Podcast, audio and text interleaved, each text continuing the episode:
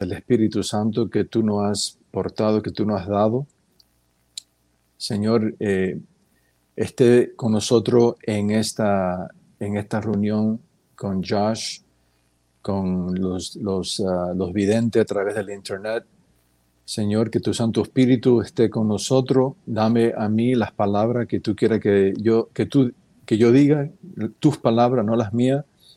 Y ayuda este momento ser em, evangelizador, animador para el pueblo tuyo, Señor, y que le dé ánimo para, para, para continuar la batalla de la fe en un tiempo que em, definitivamente es difícil.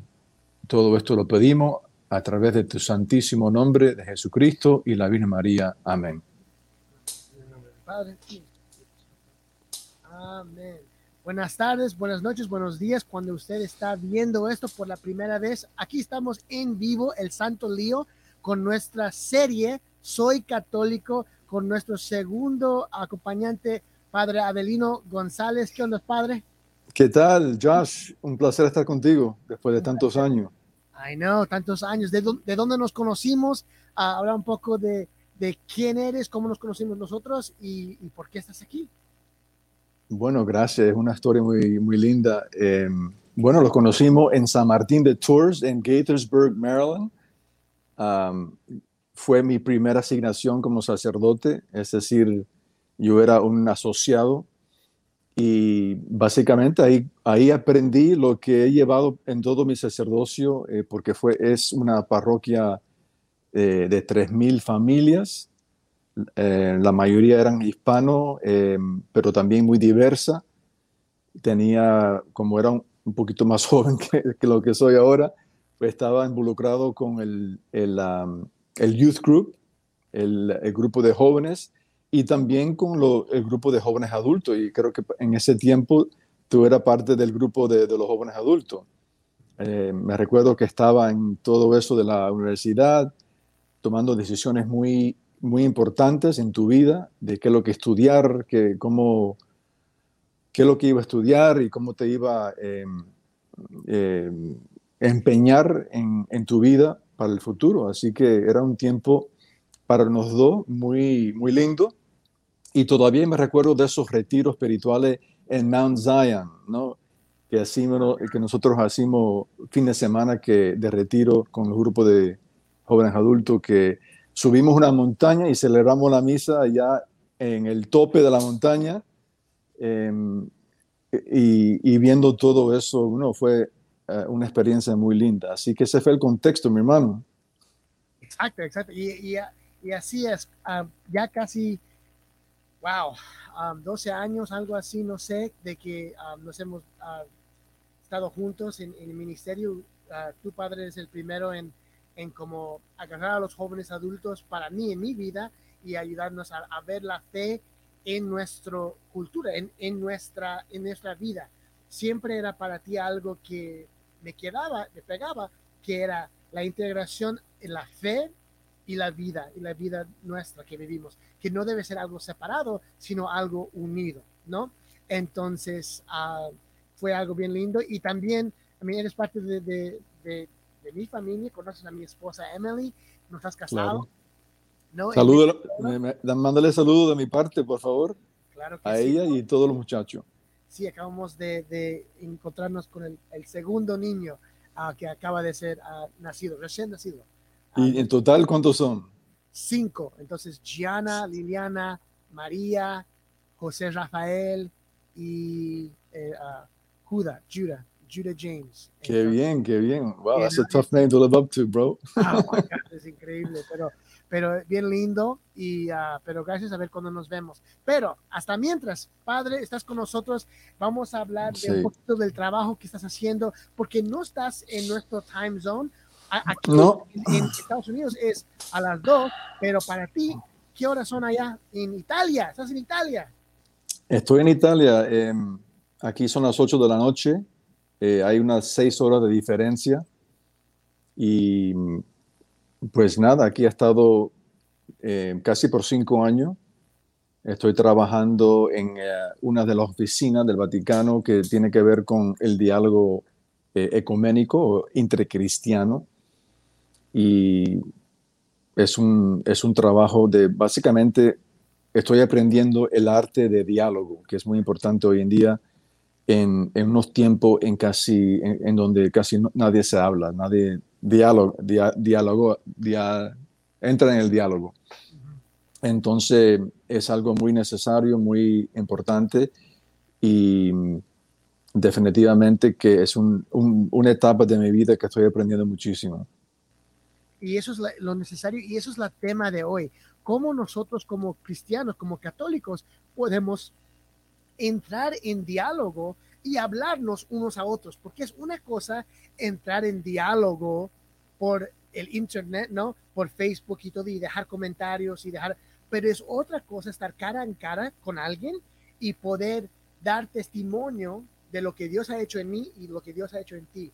Lo que estamos, y la razón, razón por tenerte a ti es porque eso es la, el arte que hemos perdido a unos a otros. Entonces, pero antes de eso, Padre, vamos a jugar un, juego, ¿ok? También con, como las hermanas hemos jugado. sí, las hermanas la vi. Eh, Ajá. Creo que fue la, semana pasada. Nuestras queridas hermanas Judith y eh, Marisela, ¿no? Maristela, sí, y creo que aquí tienen, ajá, te mandan saludos, padre. Qué bien, qué bien, saludos a igualmente. A ver, ¿quién más tenemos aquí? A ver, Zárate, hola. Ah, Sara, ¿qué tal? Saludos de Miami. Wow. Ok. Wow. Marisela, sí, claro, eh, de las hermanas, ¿no? Sí, Judith y Marisela también te mandan saludos. Y aquí una, una, por favor, que lo tengan bien, bien pequeños las, las comentarios, porque no tenemos tanto tiempo. Saludos al padre, me recuerdo mucho en retiro del lídero en el lugar de donde se, ha vivido. ah, sí, Elizabeth Ann Seaton. Sí, muy bien. De Colombia, wow, padre. Qué bien, qué bien. Universal aquí. Nacional, internacional. ok. Ah, bueno, entonces ah, jugamos el juego, ok. Padre, ¿estás listo? Primera ah, asociación de palabra. Cualquier cosa que te llegue a la mente, según apropiado, dilo. Claro. claro. All right, all right. Vamos a ver. tu papa favorito, tu, tu papa favorito. Definitivamente Juan Pablo II, San Juan Pablo II. San Juan Pablo. Ok, yo pensé que ibas a decir French fry o, yuca o something like that. No, no, ok, papa favorito, San Pablo. No, I'm just kidding.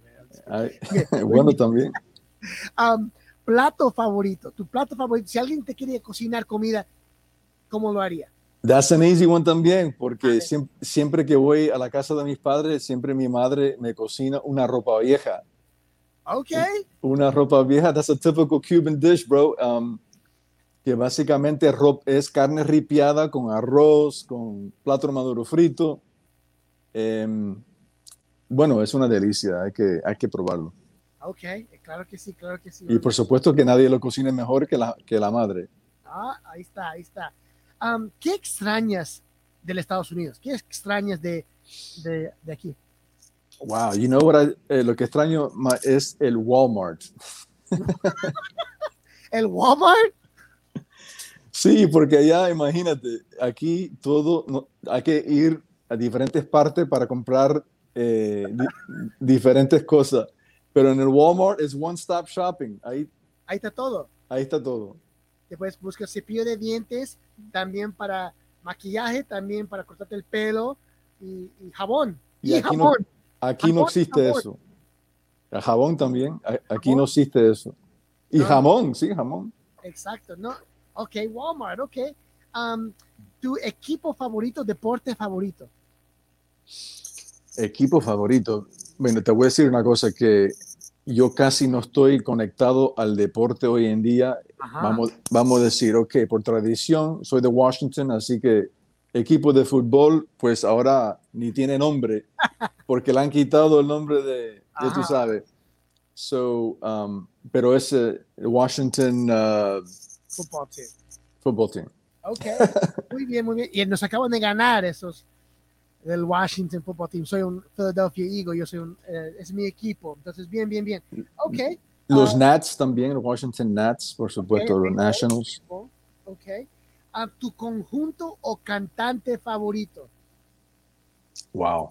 ¿Conjunto o cantante favorito? Bueno, por muchos años me gustaba mucho el- la, la banda U2, Ah, ok. con Bono y toda esa gente, ¿no? Porque en mi generación ese era lo más cercano que existía a una, vamos a decir, a un grupo de rock cristiano, porque no eran, eran cristianos por, porque eran bautizados cristianos, pero la música tiraba a algo que era mucho, quizás más sublime. Pero eso era lo más cercano. Hoy en día hay 20.000 grupos ¿no? cristianos, Jesus Culture, este, Hillsong, todas esas cosas. En mi generación, cuando yo era joven, eso, eso no existía. Así que nos tocaba escuchar canciones, algunas canciones de YouTube que eh, eran de, bueno, de, del cielo, de, de, de Dios y cosas así. Ay, película favorita. Tal vez algo de comedia, algo, algo que te hace reír, man. A carcajadas. Película. Ah, bueno, hay una película hace años que vi que me recuerdo que, que me gustó mucho que se llama Silent Movie. Y es, es un silent movie, pero era una, una comedia. Ok, ok. Pero las películas de Jerry Lewis me gustan también tanto, ¿no? Wow, Jerry Lewis. Oh, wow. Antiguos, man. Bueno, sí, eh, that's before my time, pero yo la veía también. ah, Ok. Muy bien, padre. Y último, último. Si hay un santo que para los laicos, para nosotros que están escuchando y viéndote, si hay un santo que deberíamos leer más o escuchar más, hay alguien ahorita que, que siempre es alguien que, man, yo, yo tengo que promover. Hay un santo para nosotros que tal vez no conocemos, no, no solamente los que siempre conocemos, ¿no? Pero hay, hay uno que tal vez es más oculto, que, que, no, que no, nunca se habla, se escucha hablar, un santo. Mira, te voy a decir que últimamente yo he descubrido a San Agustín, San Agustín, el, porque San Agustín escribe una biografía, una autobi- autobiografía que se llama Las Confesiones de San Agustín, por supuesto. Y mm, la leí yo cuando entré en el seminario, pero últimamente comencé a leer eso por una razón o la otra y de verdad que hay, hay una hay frase, la vida de, la conversión de, las confesiones de San Agustín eh, es algo excepcional, incluso es, es considerado una de las obras más, más popular, más eh, reconocida de toda la literatura occidental, Eh, pero tiene, un, tiene una, una conexión tan real al mundo en cual vivimos hoy porque habla todo de lo que es un muchacho tratando de encontrar Dios a través de todos los placeres y toda la, todas las extracciones de la vida, y sin embargo Dios lo busca a él. Y entonces él, de una manera muy poética, muy, muy poderosa, em, comienza a explicar todo cómo es que Dios poco a poco lo estaba trayendo. Y bueno, es una, es una maravilla. Eh, Entonces, San Agustín, para los que están San Agustín, las confesiones de San Agustín, se la recomiendo a todo, todo joven, a toda persona. Ok, tenemos que redescubrir a San Agustín. Muy bien, muy bien. Y ahora sí, la tema de hoy es el diálogo, el, diálogo en nuestro tiempo, ¿no? Ah, porque tu trabajo, lo que estás haciendo ahora, ¿no? Ujú. Ah, es que, padre, de, de nuevo, ¿qué estás haciendo ahorita en Italia? ¿Por qué ya no nos visitas? ¿Ya no nos quieres? ¿Qué estás haciendo? Dinos. Oye, tú sabes que no se puede, no se puede viajar con el COVID, mi hermano, Ujú, sí, cierto. pero yo estoy trabajando en todo lo que es el diálogo eh, intercristiano, eso ecuménico, ecuménico. Entonces, solo entre, entre cristianos. Entre cristianos, no, hay otra oficina del Vaticano que se dedica al diálogo interreligioso. Cuando yo estaba en Washington, esos dos se reúnen en una oficina que es de diálogo intercristiano y también un diálogo interreligioso. Pero aquí en Roma estoy trabajando eh, básicamente en, en esa oficina. Y mi responsabilidad, porque cada uno tiene su propia responsabilidad, es eh, el diálogo eh, católico con las iglesias de la Reforma, vamos a decir protestante. Eh, hay otros diálogos con la Iglesia Católica y ortodoxo, la Iglesia ortodoxa, pero vamos a decir que para mí la mayoría del diálogo son em, a nivel internacional diálogos con, entre la Iglesia Católica y Iglesia em, de la tradición protestante. Wow, wow. Ok, y, y, en eso, I mean, ¿qué, ¿qué nos quieres decir uh, ahora, lo que estamos aquí escuchando, que, que nunca, I mean, cuando yo escucho eso, diálogo entre cristianos, a nuestros hermanos separados, así los llamo, ¿no? Los hermanos cristianos separados en la fe. Y tal vez hay you dos cosas en teología que nos separan, ¿no? Los sacramentos, la Eucaristía, interpretación de la Escritura, la Santa Escritura, ¿no? ¿Qué son, crees, en, en, tu punto de vista? ¿Qué has visto que son los, los, las cosas más grandes que nos dividen, you y que, nos, que no queremos dialogar más? Bueno, em, gracias a Dios estamos dialogando y eso es una de las, buenas noticias de cual quiero hablar un poco de entre todo las dificultades que hay, estamos dialogando y hemos estado dialogando por como 50 años. Es decir, que eh, en el 2017 se celebró 500 eh, años desde, la reforma de Martín Lutero, que comenzó todo lo que es el proyecto, vamos a decir, protestante, de la protesta de, San, de San de Martín Lutero. Y entonces se vio de que en los últimos 50 años, después del Segundo Vaticano, del Consejo, el Concilio del Segundo Vaticano, en 50 años hemos ido de no dialogar, hemos ido de considerarnos unos a los otros como cosa extraña, cosa rara, en donde una familia se casaba con, vamos, vamos a decir, los casos que yo conozco, ¿eh? que un católico se casa con un protestante y eso dividía la familia. O que esa persona ya era persona non grata ¿no? en la familia. Eso, eso prácticamente se ha eliminado y ya no existe. Por supuesto que hay todavía conflicto entre, entre diferentes grupos quizás más, más este, eh, radicales, pero vamos a decir que comparado 50 años atrás, se casan, los católicos se están intercasando con personas que no son católicos, lo que se llama los matrimonios mixtos, y están sobreviviendo. Por supuesto, con grandes dificultades, pero vamos a decir que se ha visto una trayectoria entre el conflicto a la comunión, no una comunión total, pero una comunión en cual podemos hablar eh, tranquilamente con la mayoría de los cristianos en el mundo sin ese odio, sin esa sospecha que siempre eh, consumía todo, todo, lo, todo el diálogo.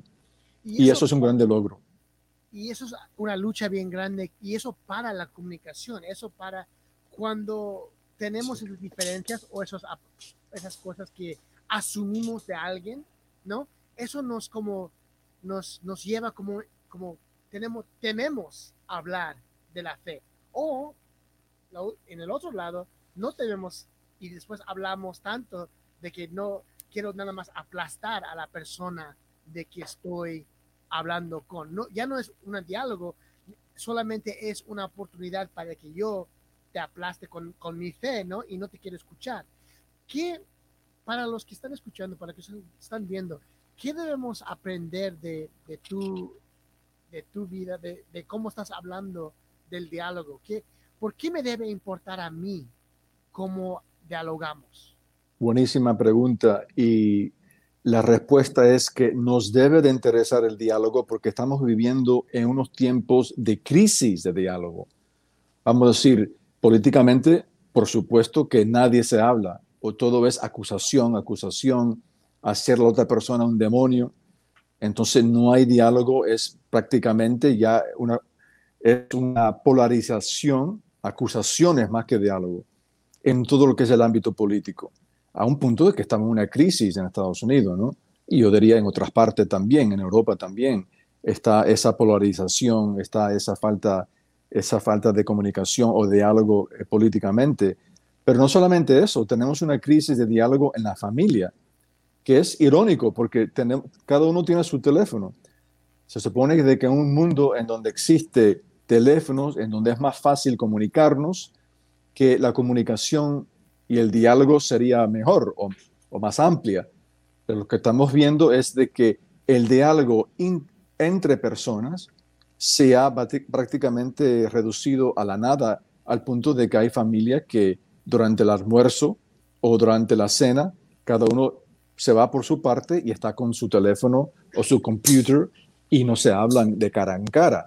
Una crisis que estamos viendo ahora los resultados que no son muy buenos. Es decir, que tenemos que aprender como iglesia primero que todo y después enseñarle al mundo de que la iglesia tiene una respuesta a la crisis de diálogo. Lo hemos vivido por 50 años en el diálogo coménico y en el diálogo interreligioso. Hay una técnica, hay una metodología de, cómo ir de conflicto a la comunión. El problema que yo veo es que también la iglesia no está compartiendo esa, ese arte, yo lo llamo el arte de, diálogo, el arte de diálogo para, no, se está comunicando, se está, eso se queda, vamos a decir, en una burbuja de, del mundo ecuménico y no está saliendo. Esa parte del problema que tenemos que, que, tenemos que resolver. Pero eh, eh, estamos en crisis, no hay duda de que eh, hay una crisis de diálogo y si no salimos de esta crisis, pues la, las cosas se van a empeorar. Yo, yo, y es bien impactante para mí cuando, cuando estás hablando, lo que yo tenía que anotar es llegar al, desde conflicto a comunión y cómo podemos prácticamente hacer eso. Porque estamos aquí, en, en ah, ya vamos a estar en octubre, ya en noviembre para, para votar, ¿no? Aquí en Estados Unidos. estamos en un lugar donde no nos estamos escuchando. Podemos hablar, pero no podemos escuchar para poder conocer a la persona que está al, al, otro lado de nosotros. Y eso es lo que yo, yo estoy viendo de que nuestro diálogo o falta de diálogo en, en la política está llegando a, tiene raíces también como en la falta de comunicación en la fe. En la iglesia también. ¿Has notado eso cuando estabas, cuando eras alguien que era un sacerdote aquí parroquial? ¿Qué, qué has notado en, en, como tu vida como sacerdote en eso? ¿Cómo, cómo has visto, cómo has notado esta falta?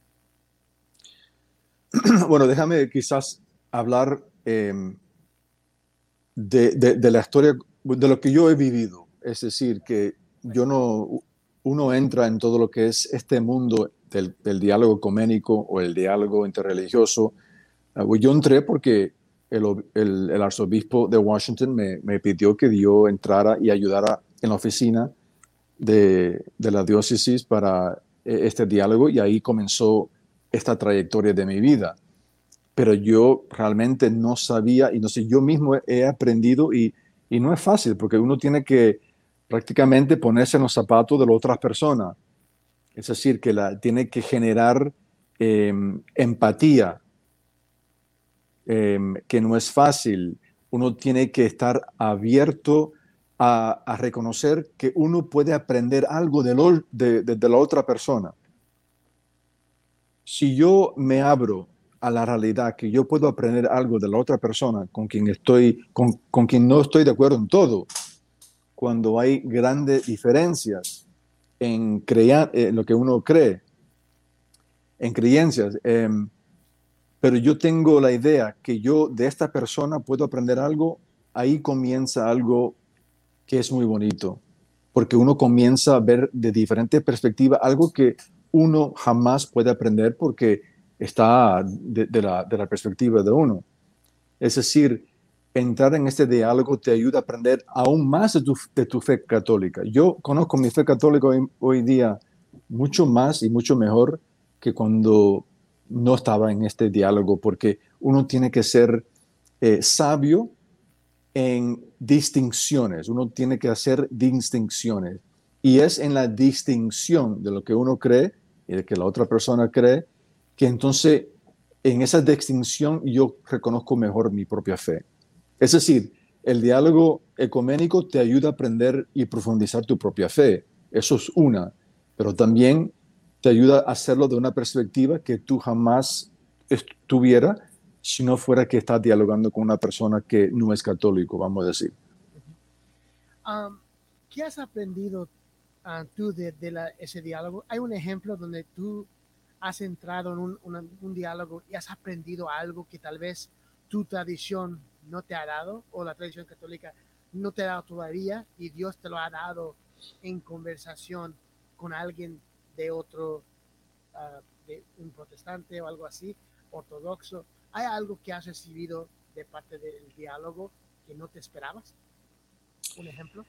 Hay tantas cosas, pero déjame quizás mencionar dos. Una tiene que ver con la iglesia ortodoxa.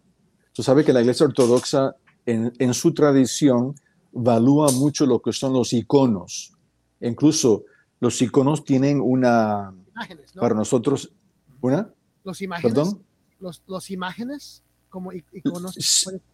Sí, ellos no tienen estatuas, tienen iconos que son pinturas de santos, de la Virgen María, de Jesús, pero esos iconos están creados y pintados de una manera en que le da un valor eh, como un sacramental. Es decir, que para nosotros un sacramental, como un rosario, agua, agua bendita, esas cosas. Para la, para la iglesia ortodoxa, un icono tiene una, una, una presencia espiritual y sagrada que es cuando tú lo pones, cuando tú pones un icono, vamos a decir, en, una, en una casa que le da pues una, le da una bendición. Nosotros reconocemos esto, por supuesto. Tenemos, nosotros tenemos estatuas, tenemos todo tipo de sacramentales que nos ayuda en la batalla espiritual porque son armas, ¿no? En la batalla espiritual. Pero para el ortodoxo, fíjate que creo que hace dos años atrás, la Iglesia Católica tenía un icono de San Nicolás, tú sabes, Santa Claus, ¿no? Y para los rusos ortodoxos, San Nicolás es muy importante. Yo no sabía esto, lo aprendí hace dos o tres años atrás, que era súper importante para la tradición y la historia de la iglesia ortodoxa rusa.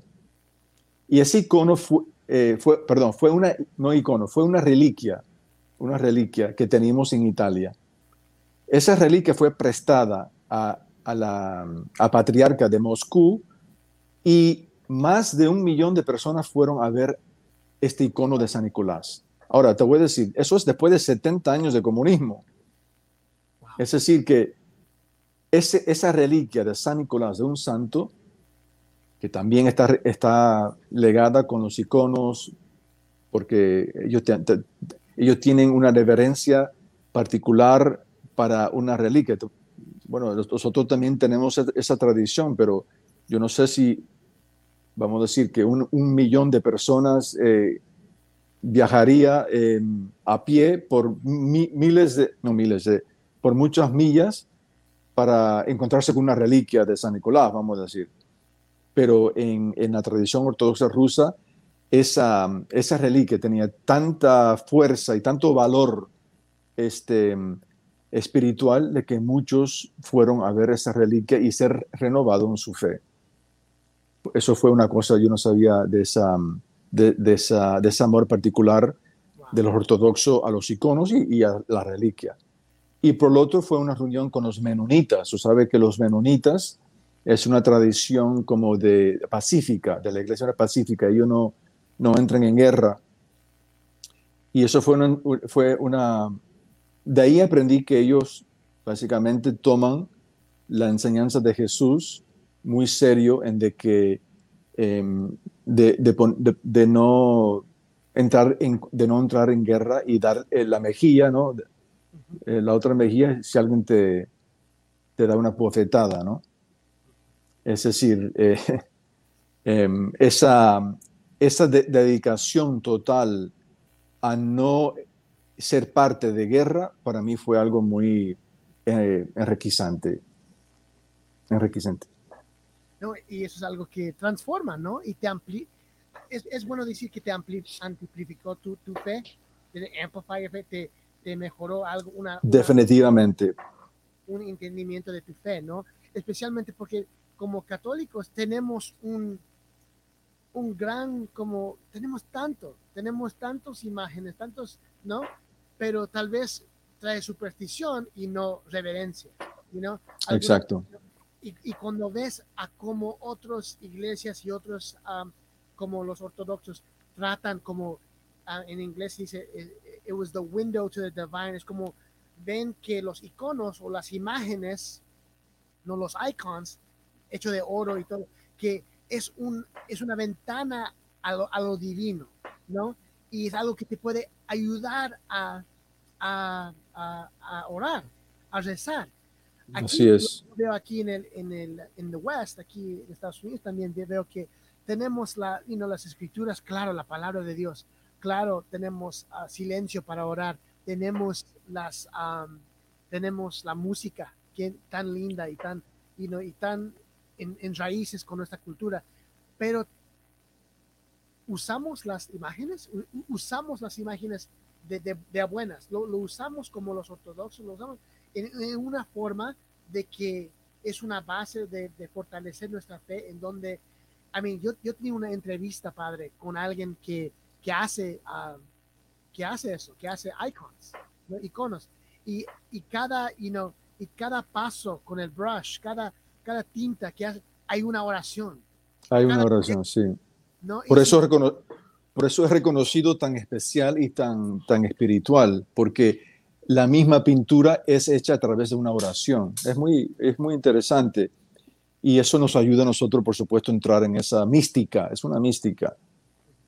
Y es algo que tal vez en esta tradición perdemos. También, padre, hablabas de que para ser un buen dialogar, para, para dialogar bien, tenemos que tener empatía, ¿no?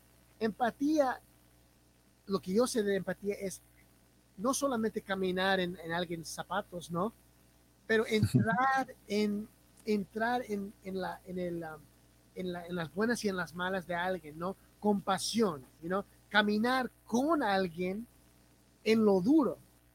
Porque yo, yo estoy notando de que en conversaciones algunas veces la gente, la persona que, con quien quieres entrar en, en diálogo, tal vez no quiere escuchar de ti porque saben de que tú solamente tienes un interés de algo académico, de nada más un debate, pero no un tema de conversación que va a llegar a conversión.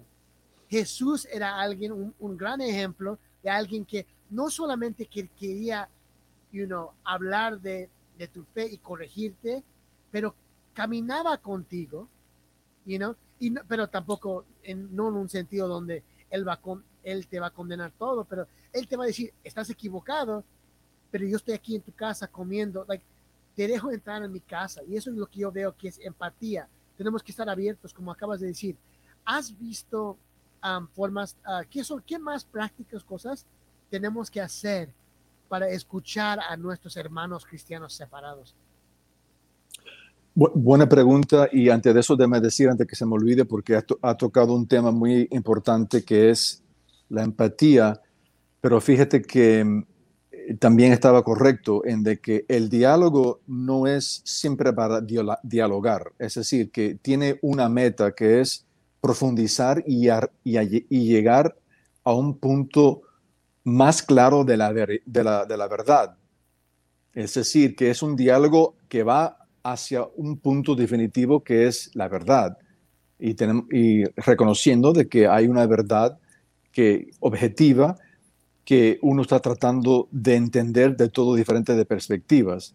Yo puedo profundizar la verdad que, que, que yo tengo como católico y, y, ellos, la otra persona también puede profundizar su perspectiva es decir, que al fin no es solamente dialogar por dialogar, sino dialogar por profundizar y, llegar a una más clara verdad.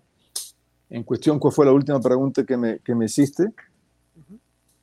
Fue, ¿qué son las cosas más prácticas que podemos hacer ahora? Hemos hablado de tener empatía, ¿no? Sí. hablar con alguien, ser abierto. ¿Qué más son cosas prácticas que podemos aplicar en conversaciones de fe. Bueno, la palabra de Dios es algo que siempre va a em, unir y ahí tenemos muchos de nuestros hermanos separados em, que están muy centrados en la Biblia, ahí podemos aprender mucho. Es decir, que si hay una familia en donde hay católicos y, no católicos, leer la Biblia junta eh, es algo que puede ser algo práctico de cómo entrar en ese diálogo, porque no es para convertir la otra persona y decir, mira, pues la mía, la mía interpretación es mejor que la tuya, sino de que a ver lo que el Espíritu nos está comunicando con esta palabra. También debe de saber que cada año, en enero, hay una semana dedicada a la unidad de los cristianos en donde el pueblo de Dios es, em, vamos a decir, encourage, eh, está... Eh, sí, en, donde debemos de hablar con los pastores, si eres un pastor católico, de, hablar, y, muchas veces en Washington yo hacía esto como director de, la oficina de, de, ecumenismo y de diálogo interreligioso, en esa semana que se llama The Week of Prayer for Christian Unity o la semana de oración para la unidad de los cristianos, siempre es en enero, em, siempre hay eventos, eventos, una vigilia, una, una reunión de un pastor católico, luterano, lo que sea, muchas veces son grupos de pastores que se reúnen y hay una, un rito, una liturgia de oración que se hace para orar juntos. Y eso es una de las claves de cómo llegar del, conflicto a la comunión es orar juntos. Podemos orar juntos, podemos este, invocar al Señor juntos. Em, bueno, hay tantas, hay tantas maneras de entrar en esto. Eh. Me acabas de ah, recordar de algo ah, en mi memoria. Hay cosas de, otros hermanos cristianos ah, que, que nos da ganas de como seguir o si no son hermanos cristianos, como también diríamos que como los, um, hay los luteranos que van casa a casa en Estados Unidos, you know, um, dando la palabra o tratando de convertir a alguien a hablar, pero también hay uh, con, los, los, mormones, algo así que no son cristianos, pero, you pero es bien interesante um, porque un, un, día llegaron a, mi casa y me encanta cuando llegan a mi casa. Tú lo invitas.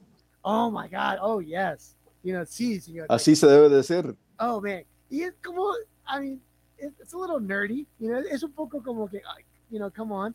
Pero no, cuando voy a la playa también, o cuando voy a, you know, even Langley Park o, Wheaton, están ahí, están buscando a gente latina, hispana, para, para hablar con, y no sé por qué, tal vez porque tal, tal vez porque estamos evangelizados, pero no uh, con catequesis, ¿no? tenemos la fundación de evangelización o, estamos you ardiente con, con amor, pero no sabemos la mente de la iglesia tal, vez, y ahí nos agarran, ¿no? Pero um, lo que yo siempre me, gusta es cuando yo estoy listo o, o, me pienso listo, ¿no? Les invito a, casa, you know, y, y, hablamos, o hablamos en, en, las gradas de mi, de mi casa, hablamos de, de la fe, ¿no? Aunque si son cristianos o no son cristianos, y hablamos y doy testigo y todo eso, y también les corrijo, pero en amor.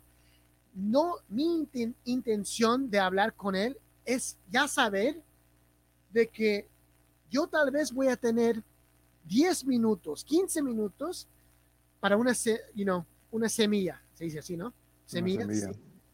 Una semilla, sí. No voy, a, no voy a poder convertirlo, you know, y bautizarlo en ese momento. Like, eso no es lo, lo lógico. Sería un gran milagro, y Dios puede hacer, you know, milagros, pero tenemos que tener expectaciones, you know, realísticas, pero también con un corazón abierto a nada más poner semillas en cada conversación.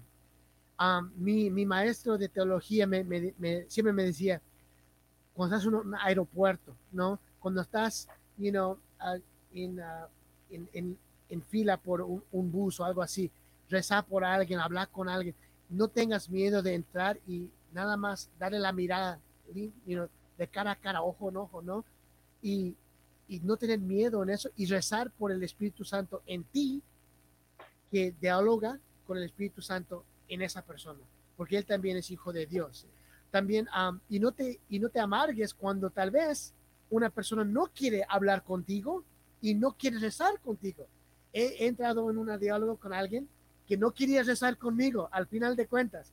Y, y creo, y no era cristiano, era, era mormón, ¿no? Mormon. Y al final, y yo sabía, lo sabía, y dije, al final no vamos a, no vamos a, a estar de acuerdo, pero quería entrar en oración contigo. Y me dijo, no, no, yo no puedo, yo no puedo orar contigo. Y de, ok, ay, que Dios te bendiga, nos vemos. Porque tenemos una diferencia en teología y Él se quiere proteger. ¿Puedes hablar de eso, de expectaciones realísticas cuando estás entrando en diálogo? ¿Diálogo? Yo diría que sí, el principio no puede ser eh, esta persona lo voy a convertir o lo voy a invitar a mi casa porque vamos a entrar a un debate y le voy a enseñar cuánto más yo sé de la Biblia que, que, ella o que él. Eso no puede ser el, el punto de, par, de, par, de, partida. Si se hace de un, de, una, de un sentimiento o de, una, de un deseo de mm, compartir y de, de enriquecer, quizás se puede, se puede hacer o también de evangelizar, ¿no? Porque estamos también para, para evangelizar, pero con una perspectiva de que déjame darle el tesoro que tengo eh, y quizás puedo aprender algo, puedo aprender algo que no sabía antes. También eh, quería decir que hay, por ejemplo, hoy en día se está viendo proyectos muy interesantes en donde diferentes cristianos están cooperando. Por ejemplo, tú conoces el, la serie en YouTube que se llama The Chosen. Sí.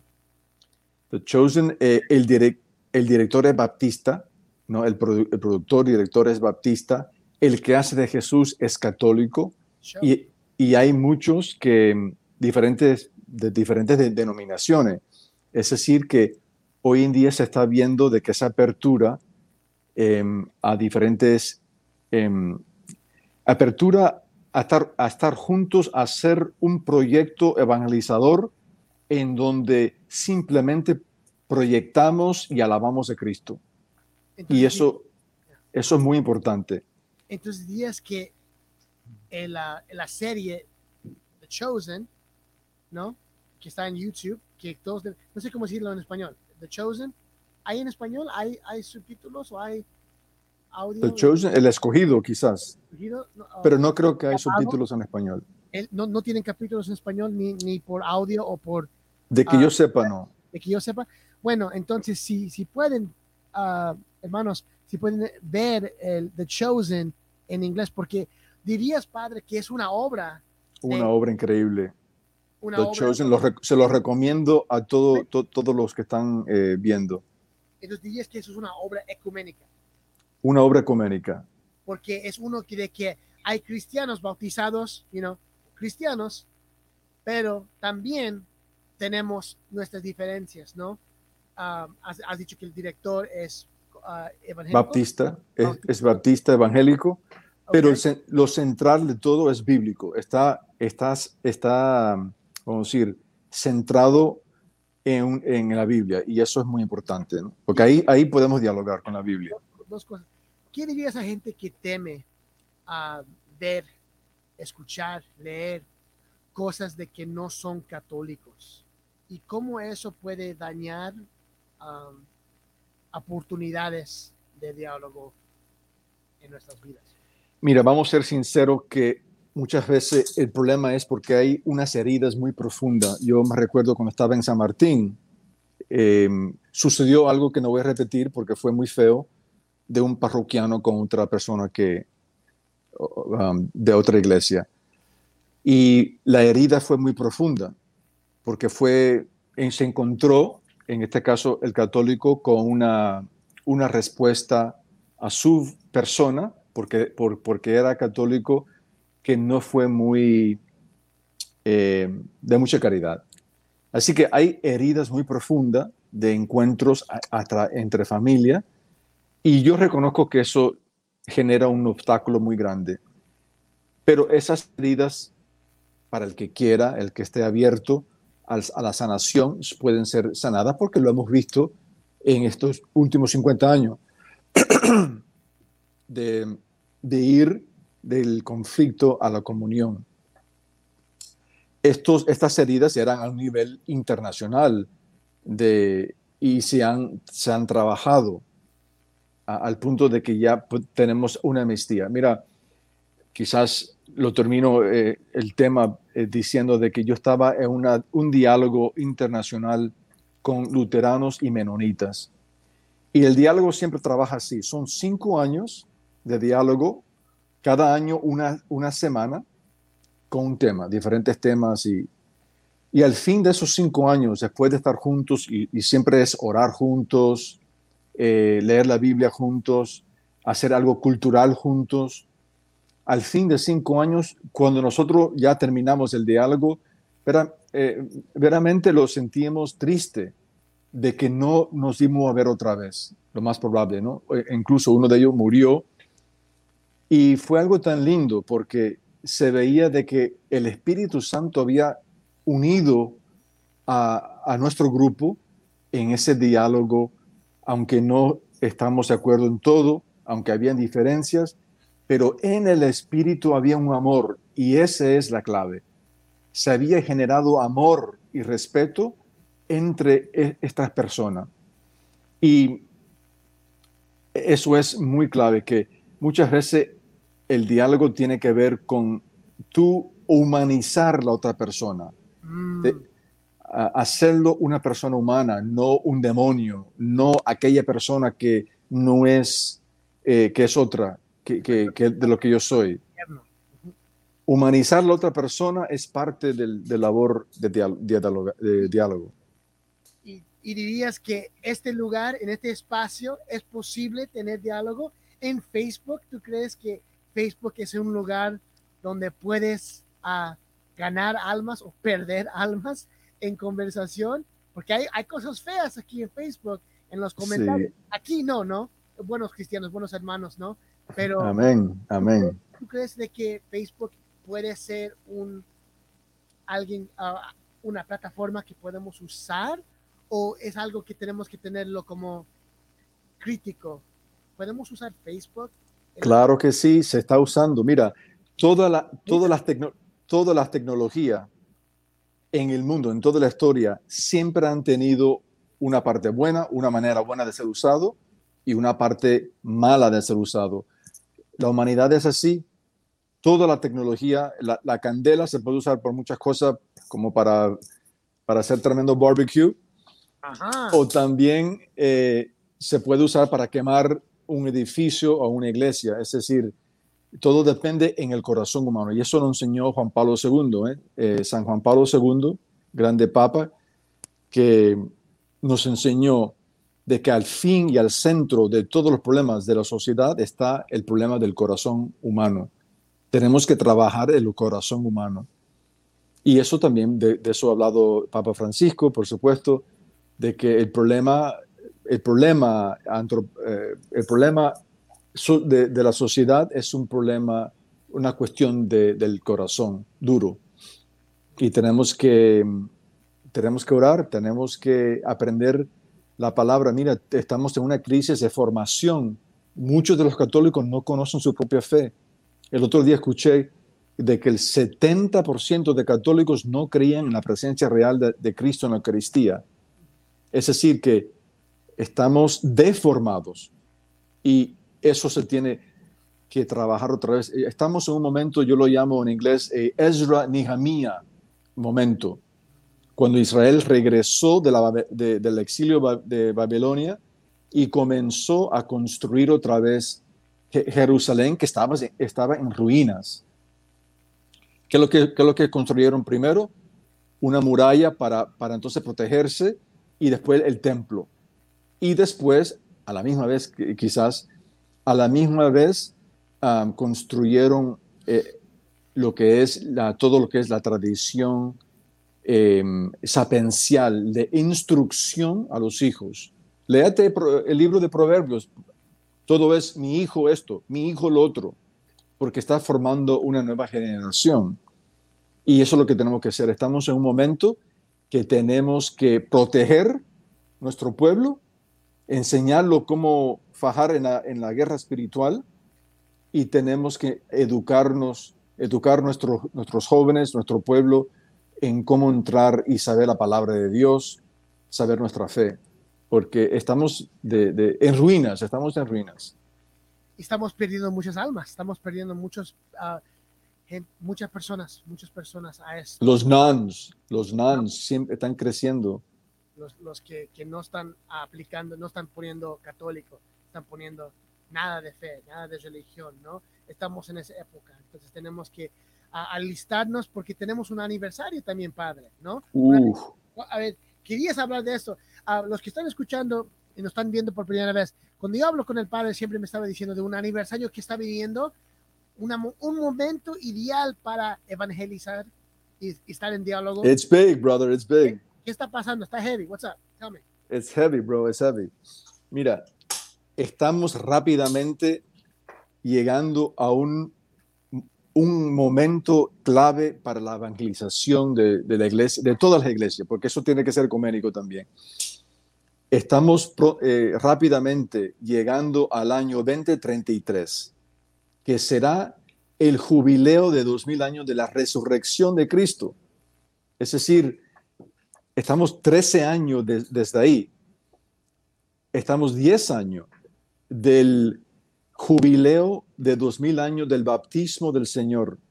Es decir, que ahí comienza todos los tres años del ministerio de Cristo. Es decir, que sería un triple jubileo para cada año del ministerio de Cristo. Te puedes imaginar qué momento evangelizador más oportuno de jubileo del, del evento más importante en toda la historia de la humanidad, que es la resurrección. Juan Pablo II nos llevó al jubileo de 2000, el año 2000, para el nacimiento de Cristo. Pero estamos ahora rápidamente entrando al jubileo de la resurrección, mi hermano, y eso hay que vivirlo en grande, en grande, y hay que evangelizar y promover todo eso porque yo, bueno, yo pienso que el Señor nos está preparando para ese evento. Y ahí estamos. Yeah, we can start the countdown. Podemos empezar el, el, el tiempo de, de esperación. de- It's gonna be big, brother. It's gonna be big. Right? Vamos a tener you know, des- desfiles, vamos a tener fireworks, todo. Pero con máscaras, con mascarillas. Bueno, tú sabes que oh, sí, con máscara y quién sabe, quién sabe, porque jubileo 2033, eso hay que, hay que prepararse. Y el Señor está preparando su iglesia. Oye, que te lo digo. Bueno, ya estamos aquí al final. Ah, todos los que están escuchando, si te gusta, si te encanta lo que acabas de, de escuchar, de ver, o si nos ha agradado al, al fin de cuentas, por favor, comparte esta conversación a tus amigos por Facebook, comparte la conversación y habla más en los comentarios porque vamos a seguir en estos días y tal vez, Padre, puedes volver con nosotros y, y hacer esto de nuevo. ¿Qué tal? Como, co- como no, Josh, sería un placer. No, cómo no. Tenemos preguntas también a la gente. Ok, ¿qué, y esto es rápido un, poco, padre. Sí, porque ¿Qué estamos. qué libros nos recomiendas, padre, para atenernos al diálogo interreligioso o ecuménico? Bueno, yo diría que ese hay un libro que se llama eh, Conflicto a la Comunión, o en inglés Conflict to Communion, el diálogo luterano católico, que se preparó para el año 2017. Es eh, uno de, de los libros em, que, te, que te enseña básicamente todo, todo lo, que se ha, lo que ha sucedido en los últimos 50 años. También los documentos, yo diría, de- del Segundo Vaticano, en cuestión de lo que es eh, el ecumenismo, que es eh, Unitatis Reintegratio, que se llama, es latín para la reintegración de, de la unidad o el redescubrir la, la unidad. Uno de los documentos más importantes del, del concilio eh, Segundo Vaticano, el Consejo Segundo Vaticano.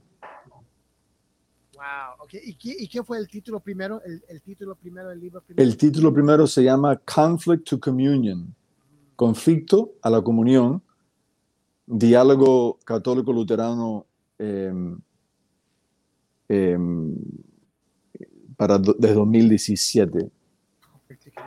De, ok, entonces lo voy a poner aquí los títulos para la gente, para, la- para todos. Ok. A ver, más gente. Marilu, mi tía. el conteo comienza. Ok, muy bien, muy bien. Y te- bueno, también te voy a decir que en, el, en tres años, espérate, en cinco años, porque estamos en, en 2025 va a haber una, algo muy importante que es el jubileo de 1700 años del, del con, el Consejo de Nicea, el primer consejo de toda la iglesia, en donde se definió lo que es la- las dos naturas de Cristo. Exacto, exacto. Y para los que están escuchando, de veras, ah, no temen a las, a las cosas más you know, teológicas o, la- o las, co- o los libros que algunas veces podemos estar ah, bien, nos da espanto leer el Vaticano, el, el Segundo Vaticano, la- las, las cartas que vienen ahí, los documentos, pero ahí está cómo la iglesia moderna o postmoderna puede vivir en este mundo, cómo podemos evangelizar. Entonces, ahí está, hay, hay mucho bueno que vino de, de ese, de ese, you know, council, de ese, um, you know, council, y tenemos que aprender y educarnos, porque si Mira, no, ahora, me acabo de recordar de un documento también muy, muy bonito y quizás más eh, sintético de Juan Pablo II, que es Ut Unum Sint. Acabamos de celebrar eh, un, el- un aniversario de ese documento. Eh, se llama Ut Unum Sint, que es latino para que seamos uno, refer- referencia a- a- al Evangelio de Juan. Em, por supuesto, que seamos uno. Ut unum sint. Eso, un documento. Y eso se puede conseguir gratis en el internet, se puede download sin problema. Y te explica ahí todo lo que es la visión de la iglesia en cuestión de el diálogo intercristiano, lo, lo importante que es. Pero fíjate que casi nadie lo sabe. Bueno, yo, yo tampoco lo sabía, entonces, por mi culpa, por mi culpa, por mi culpa. Padre, gracias por estar con nosotros hoy. Josh, up, mi man? hermano, Gracias por que, todo. que el Señor lo bendiga, bro. Eh, saludos a tu, a tu abuela, saludos a tu esposa Emily, saludos a tus hijos, saludos al crowd ahí de, de, de San Martín, si, si algunos de ellos todavía habla con ellos. Y tenemos, tenemos que subir la montaña de Mount Zion otra vez. Claro que sí. Ah, estoy un poquito más grande, pero yo sí puedo. Let's go. Tenemos un poquito más de, de peso, pero ya tú sabes. It's okay. It's okay. Um, a ver, a ver, a ver.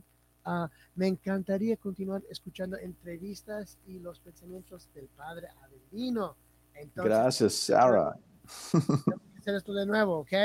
Pero para saber más de, de Guido, saludos a Guido también. Ajá. Ah, para todos, para saber más de, de dónde puede ser padre y para escucharlo más, por favor, suscríbete al Santo Lío y comparte esto para que vamos a tener más oportunidades de entrevistas y testimonios. Hagamos, hagamos lío, mi hermano. Hagamos lío, man, un santo lío. Gracias, Padre, se me cuida, ¿ok? Igualmente, Josh, saludos a todos. Una, una bendición para todos. ¿Cómo no? El Señor los bendiga, los libra de todo mal y lo lleva a la vida eterna, Padre, Hijo y el Espíritu Santo. Amén. Amén. Gracias. Fuerza, pueblo, fuerza, que Jesús con nosotros, quien contra nosotros.